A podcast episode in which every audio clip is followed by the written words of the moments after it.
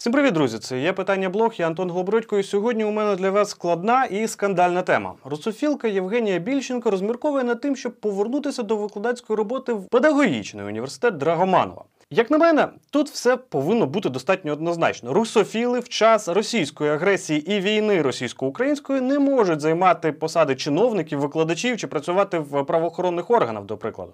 Але з іншої сторони, ми намагаємося будувати правову державу, і кожна людина в Україні нібито має право на працю, не дивлячись на те, які вона має політичні погляди.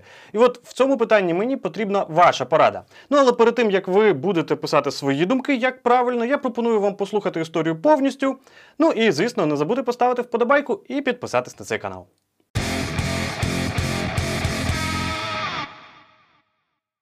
Ну а історія почалася тоді, коли в дію вступив черговий мовний закон у січні 21-го року. Цей мовний закон зобов'язував використовувати в сфері обслуговування і в державних інституціях тільки українську мову для тих, хто надає послуги.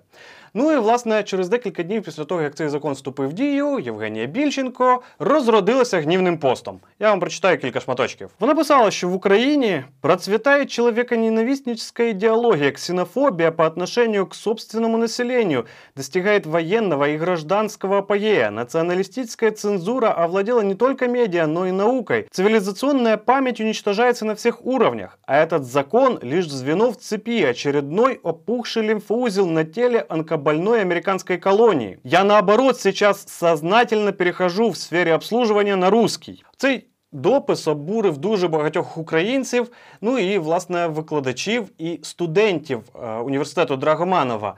І після цього почали піднімати питання: а чи може людина з такими поглядами викладати і навчати українських студентів? Питання підняли на національному рівні, і дуже скоро Євгенію Більченко відсторонили від викладання. А вже всередині літа вона написала наступне: Мене уволили. Ну от, раді этого пошли на ліквідацію цілої кафедри. Це її повідомлення розлетілось по всім медіа. Всі новинарні сайти надрукували, що Євгенію Більченко звільнили. Але раптом вона написала ще один великий пост. Там вона переважно жалілася на те, що її не хочуть брати на опозиційні, так сказати, опозиційні медведчуківські телеканали, і навіть російські змі не пропонують їй роботу. І взагалі їй складно зараз, і ніхто їй не пропонує допомогу, хоча вона чекала. І в кінці. В связи с этим вопрошаю вас, мне забрать трудовую книгу из Драгоманова? По закону мне должны предложить три места. И да, смешно, но меня они так и не уволили. І тут виникає питання: а чи може така людина, як Більченко, верніше людина з такими поглядами, як Більченко, працювати в педагогічному університеті, вчити майбутніх вчителів? У мене є певного роду сумніви. Для того, щоб ви краще зрозуміли, які погляди у Більченка, я вам прочитаю ще кілька її висловів. Ну, до прикладу, в 2016 році в своїй статті «Последній русський. Радикалізація теми язика. Путь в нікуди» вона стверджувала. Это регулізація під предлогом боротьби за національні цінності. В іншому пості писала наступне: Бігіть отсюда подальше, здесь дно дна, повна потеря соборності, цивілізованості і независимості. Ну або ось ще таке висловлювання. Мир прости нас, Донбас и Одесса прости нас. Мы не ведали, что творили, и только у Бога в царстві неведання являється смягчаючим обстоятельством. Це лише декілька цитат із багатьох її філософських текстів, яких вона розмірковувала на різні теми. І я не знаю, чи хотіла вона когось образити конкретно цими словами. Можливо, це просто форма, яка в рази перевищила весь можливий і неможливий зміст, а хотіла вона сказати щось інше. Але тим не менше, особисто мене, як людину, яка в цій країні народилася, виросла, живе, планує жити. Я воював в кінці кінців за цю країну. Мене ці слова ображають. І вони ображають не тільки мене, а й всю мою сім'ю і всю мою рідню. Тому ми, у мене виникає питання: чи може така людина викладати в українських педвузах? Я розумію, що це питання варто задавати не вам, а українським урядовцям, кабінету міністрів, прем'єр-міністру, врешті-решт, президенту. Можливо, все ж таки варто якось почати слідкувати за тим, хто навчає українських студентів і дітей. Але тут виникає питання: а хто повинен за цим слідкувати? Міністр освіти, який сам, врешті, плагіатор і отримував грамоти від табачника. Ну а що я думаю про Більченко? Мені її навіть шкода. Вона ж теж стала жертвою російської агресії. Тільки в даному випадку жертвою не зброї і не пропаганди, а іншого.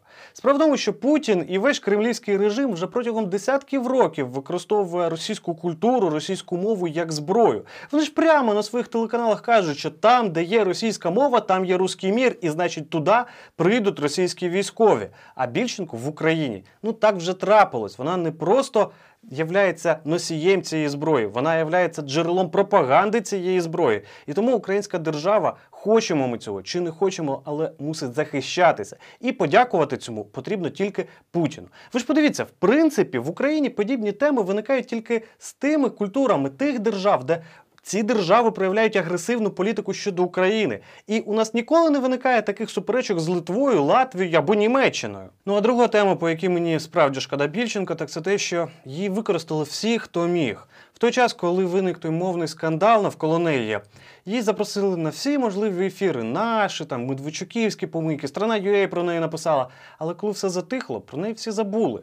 Вона розраховувала, напевно, що їй запропонують десь роботу, їй якось допоможуть, але ні. Ні в Україні, ні українські політики, навіть російські журналісти нею ні крапельки не зацікавились. І знаєте, що цікаво? Що так же буде з усіма? З усіма, хто допомагає Путіну просувати тут російські інтереси. Свідомо чи безсвідомо, це не має ніякого значення. Важливо те, що Україна все одно переможе.